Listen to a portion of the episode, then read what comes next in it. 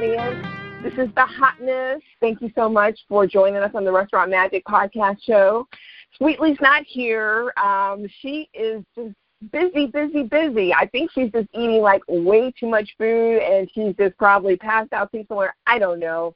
But we are just wishing her the best and we can't wait until she comes back and joins us. But um, you know, we are all about the food, especially me. I love to eat and we are just true foodies at heart. And today um, we have a unique and special guest on our show. I had went to a a um I forget what it was. It was like a um a meeting with local farmers and I just, you know, happened to be there. Someone invited me. I was like, I have to do this.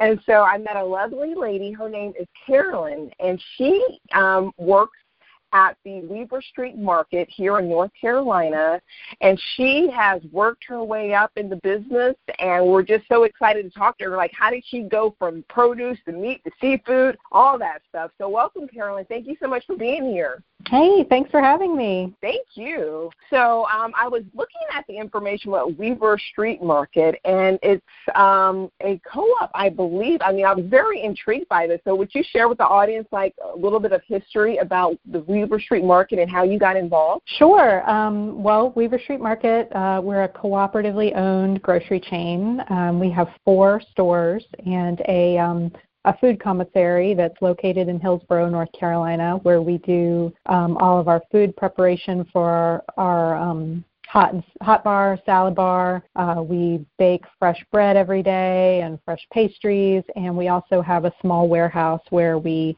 um, self-distribute um, some local and co-op produced uh, foods to our stores. Um, and that's that's where we are now. But uh, where we started was much, much, much smaller than that, of course. Um, we started in 1988 uh, by our general manager, Ruffin Slater, with a few partners. And um, they started with a small storefront on Weaver Street in Carrboro. Um, and um, really, I think it was little more than a buying club when they started. And of course, that was mm-hmm. before my time. But I came along in 2002 and uh, I had moved to Chapel Hill Hill after college and needed a job and thought the co-op is where I want to be. It shares my values of um, inclusion and equity. And so um I thought well I'll you know I'll work a couple couple years until I you know kind of move on to the next thing. And that was 18 years ago Wow. And uh, yeah, so it's it's been a few years for me with the company, but um I love it. Uh it's a great company to work for, so I'm I'm thrilled to still be here and to have made a career out of this. I mean, I find it amazing that you were just like, I think I want to work here, and then it turned into a lifelong career, like you said. So I'm a little bit naive about, or I don't know exactly what a co-op is in regards to like a grocery store, things like that. So can you explain that a little bit with our audience, please? Sure, yeah. Um, so uh, a cooperative is basically a business that is owned by the people that use the business. So we are owned, we're actually um, a um, hybrid co-op, so we are owned by our consumer owners and our employee owners. Um, and, and you can shop here and you can work here without being an owner. It, it's, it's totally optional. Um, being an owner just means that you buy a share, and um, that gives you some benefits like being able to run for the board um, because we are we are governed by a board of directors. Uh, so all of the the big decisions that are made um, and policy governance is is um, determined by the board of directors. Um, also, we uh, distribute our prop- profit to our worker and consumer owners. So we're different mm. than yeah, we're different than uh, you know a big uh, grocery chain or big box store in that our profits don't go into the pockets of a few rich shareholders. Um, okay. They go back into the co-op for um, expansion and upkeep and um, improvements, and um, anything over that goes into the pockets of the uh, worker owners and the consumer owners. Okay, so it's like you're investing not only in your community, but you're also just you know reaping the benefits of that. That's um, pretty pretty nice. Yeah. I was I was um, checking out your the website and I saw the what the buy owner share of what seventy five dollars is that what per year is how that works? No, that's seventy five dollars for a lifetime share. Oh, wow. Okay. And, okay. and if you move or you decide that the co-op's not meeting your needs anymore, you can get that share refunded. So, uh, and and you reap so many more benefits than seventy-five dollars, especially you know over over your lifetime as a member of the Mhm. co-op. Wow. Okay. This is nice. And so, how do you go about finding people to contribute to the uh, the market, like the local farmers and people like that? How does that work? Identifying our suppliers. Well, Yes. uh, since we've been around for a while, we do have a lot of uh, suppliers that have been with us for almost as long as we've existed. Um, some local farms and um, and suppliers, uh, some of which have actually we've started to see a few local farms um, move into retirement, um, which has been sad. But we've had some new farmers that have kind of come up and, and taken their place.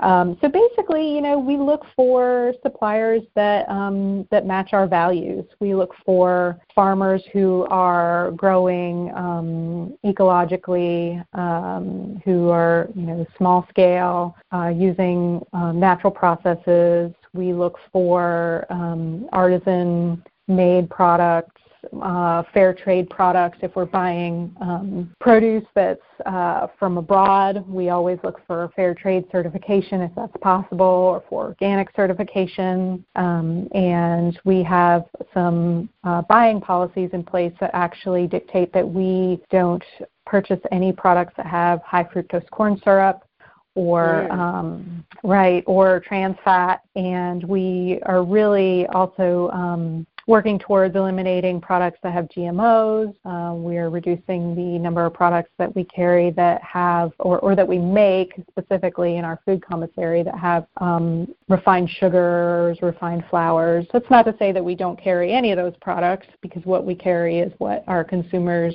want and need. Um, but Right. we are um, definitely trying to be uh, a buying agent for our customers and offering healthy products that are products that are healthy for ourselves, uh, you know, for the customers and for uh, the community and the environment. And that is very crucial because you know my mom's like to say your food is your medicine. I know there's a lot more focus Absolutely. um, for people to eat healthier, making sure they're getting, like you said, organic and not, non-GMOs. Because you know, like, what am I eating? You know, it's just getting Right. pretty scary um, nowadays. And so I I see that you guys are located in Carrboro, Chapel Hill, Hillsborough, and Raleigh. So Mhm. are you guys thinking about expanding um, more, or are there any other cities that you guys have identified could be a possible new location? Well, um, I'm not privy to all of those conversations, but yes, expansion is in the plan. Um, we just opened our Raleigh store uh, this past fall, and um, it's a beautiful store. Uh, but of course, you know, um, it seems like every time we open a new store, some some kind of um, ill befalls us. Like when we opened our Hillsborough store in 2008, then immediately after that, um, the recession happened, and Mhm. now here we are after having opened our Raleigh store, and the um, the COVID-19 virus uh, came down. So I'm not sure what the timeline is for our next expansion. We might be a little bit more cautious time. I know, I know. We were so happy to have you um, here in Raleigh. But how is Weaver Street Market handling um, the coronavirus pandemic that's going on? How's that affecting, um, you know, your food supply and your relationship with the farmers? Right. It has been a challenge, uh, to say the least, of course, for everyone. Um, it has been a real testament to the strength of our local food economy, actually, because I I'm not sure if you've been in the store, if any of the listeners have been in the stores, but at times where um, some of the big box stores were completely out of, say, poultry or beef or um, I, I can't say toilet paper because we're we've all been out of toilet paper, but Mm-hmm. uh, when the other stores uh, didn't have products on their shelves because their supply chains are too rigid, our shelves were still more or less full of product because we buy from more uh, small local producers, and um, Mhm. those producers were a little bit more resilient, and we were a little bit more nimble um, than some of the bigger bigger chain stores. So, you know, where they have maybe one warehouse, maybe they buy from their own central buying warehouse, um, but we buy from, you know, for produce, for example, we might buy from a dozen different suppliers at any one time. So we were able to keep the shelves full and keep our community served, um, which is really always our goal. And the other thing that we did that um, that really helped keep keep us afloat is we implemented an online ordering system um, really on the fly. Uh, within about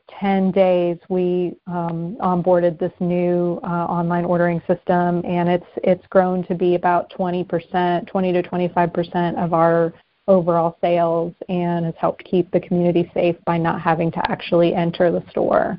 And that's just been a mm. game changer. So it's a different way of doing business, and you know it's challenged us all, but it has been um, a lifesaver for our business, and I think for members of the community that are immune compromised um, that don't feel safe coming into the store. That's really smart, and I guess it just reflects how agile Weaver Street Market is when you know you're hit with these different scenarios.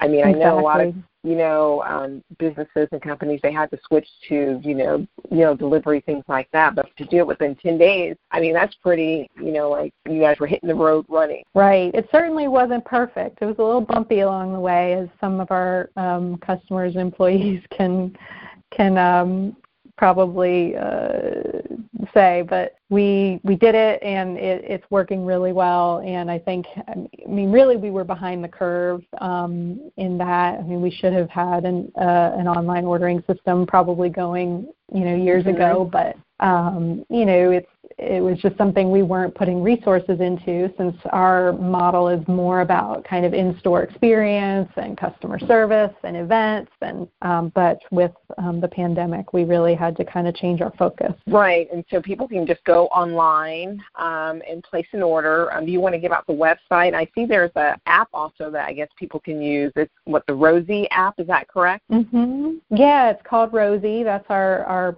partner um, who um, developed this online ordering platform. And um, if you go to our website, which is weaverstreetmarket.coop, like Coop stands for co-op, of course. There are links there to ordering from each of the four stores, so you can order at whatever store is more convenient for you. And um, and we are able to fulfill orders for next day pickup. Pretty nice just like you yeah. know other grocery stores. That's pretty pretty fast. And um, audience, that's Rosie R O S I E. Um, in case you were looking for that on your phone. And um, Carolyn, I see you guys have a bakery also. So tell me a little bit about that. Do you have like a favorite dessert that you or you know you like to get whenever you are in the store? Oh my gosh. Well, I like many are on I'm, I'm on sort of the low carb bandwagon. Um, but I do allow myself some indulgences every so often, and my my very most favorite bakery item, pastry bakery item, is the um, tiramisu. It is amazing. Mm-hmm. Um, okay. But we've got we've got tons of. I mean, the cheesecake is amazing. We've got tons of really great, really great pastries. Um, but our bread is is I mean, I shouldn't say but. Our bread is is amazing. Our pastry is amazing. Our bread is really oh, there's our general manager now walking by the window. Our bread is is award winning, made from locally milled flour from Lindley Mills, and we've mm-hmm. incorporated a lot of sprouted wheat flours and um, local honey and uh, other local ingredients. Um, the bakers are in the bakery at 2 a.m. every morning, uh, baking the breads in our um, hearth ovens, um, and they're just amazing. I'm looking at some of the pictures of these desserts, and so she's not lying, audience. I see carrot cake, cheesecake, cupcakes, chocolate vanilla, got the chocolate raspberry cakes, and so you said the hearth. I see your hearth bread. And so is that is the hearth? Is that the oven? Um, yeah, that's that's okay. the type of oven that we bake in. That's it's like a um and I'm not a baker, so I can't really explain it. But it, it's like a, a revolving um, hearth in a, in a gas oven. So um, you know they really get that kind of uh, darker, crusty exterior, and we do we use a lot of sourdough, and like I said, we use a lot of um, sprouted wheat and whole wheat, and so we have some really just rustic kind of European style breads that are amazing. Yeah, just looks very, very, very much delicious. Um, but before um, we I let you go, what advice would you give to someone who's looking to follow in your footsteps and do exactly what you did? Like you've been with Weaver Street Market for almost 20 years. And so, mm. what advice would you give someone who's looking to do what you're doing? Um, well, someone who's looking to do what I'm doing um, as the um, produce and meat buyer at Weaver Street, um, really, it's just it's about getting getting your foot in the door and learning the business. The greatest thing about Weaver Street is uh, that we are kind of in expansion mode, and there is upward mobility for anyone who is interested in applying themselves. Um, so, and and I like to say, especially in the produce business, but really in the grocery business in general, you need at least a year under your belt to to know the business because it's so seasonal. Just kind of get in there and and you know show what you're willing to do. And we love promoting employees from within and um, and yeah, it's it's a, just a wonderful environment to work in. It seems like it. It seems like it could be like very family family oriented um, type of business. So I can see how the connection would come into place with the um, community. But um, one thing I wanted to ask you was, so you purchase the meat and seafood items for the um, market. What exactly do you look for when you're making those decisions? Sure. Um, well, specifically, you know, with the produce, um, you know, I have lots of farmers that contact me all the time looking to sell produce, and um, the main thing that I'm looking for is quality um, and integrity. Uh, so, you know, I usually will ask the farmer questions about, um, you know, what their growing practices are, and I'll go and do a farm visit and just kind of make sure that they are, you know, growing responsibly, that they have, um, you know, a mind towards food safety, and that they're, um, you know, that they're serious about what they're doing, and that they have the scale uh, needed to supply our stores. Um, and I also look for um, folks that are growing naturally or certified organic, or you know, um, you know, have different kinds of um, food safety certifications. But that's kind of um, almost really a second to just um, having a real quality product. Uh, and in terms of buying meat and seafood, we're we're always looking at practices of um, you know raising the animals humanely and you know how seafood, for example, is caught and if it's you know sustainably caught. So those are the things that that we look for with um, with meat and seafood. And uh, with the meat specifically, uh, we require that all of our meats are hormone and antibiotic free, so mm-hmm. all of our customers can be sure that any any meat product that they purchase in the store is a, a natural hormone and antibiotic free meat product. Okay, okay, well that's good information. I mean, I would yeah. love to just just keep shopping at Weaver Street Market just forever.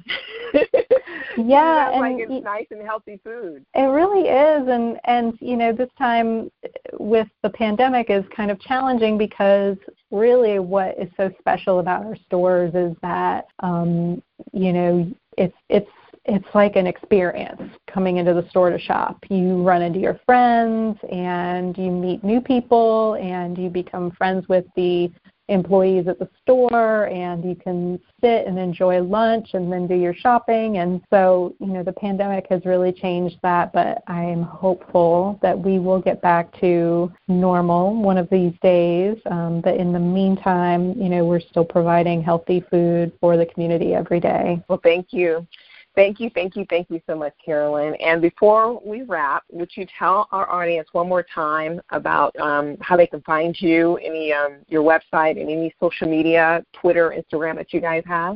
Sure. Yeah, um, we are Weaver Street Market, um, so you can search for us on um, Facebook or Instagram at Weaver Street Market, and our uh, website again is weaverstreetmarket.coop, like coop. Um, and that stands for uh, Weaver Street Market Co-op. Thank you, thank you, thank you. Okay, audience. So this has been the hotness. Checking out what Weaver Street Market is all about. Bye bye. Shouldn't laws be black and white? Doesn't everyone deserve the same treatment? For 15 year old Gemini Berry, the answers are obvious. But then a crime shocks Gemini's small town, and she learns that many adults see things in shades of gray. In Mika Chanel's novel, Just as the Sky is Blue, Gemini Berry is forced to grow up fast when her mother agrees to play a central role in a sensational murder trial that tears her small town apart. As the trial spins out of control, secrets are revealed and old debts are settled, and Gemini's life is ultimately changed forever. Order Mika Chanel's book, Just as the Sky is Blue. Just as the Sky is Blue is available on Amazon.com, Kindle, and Audible.com.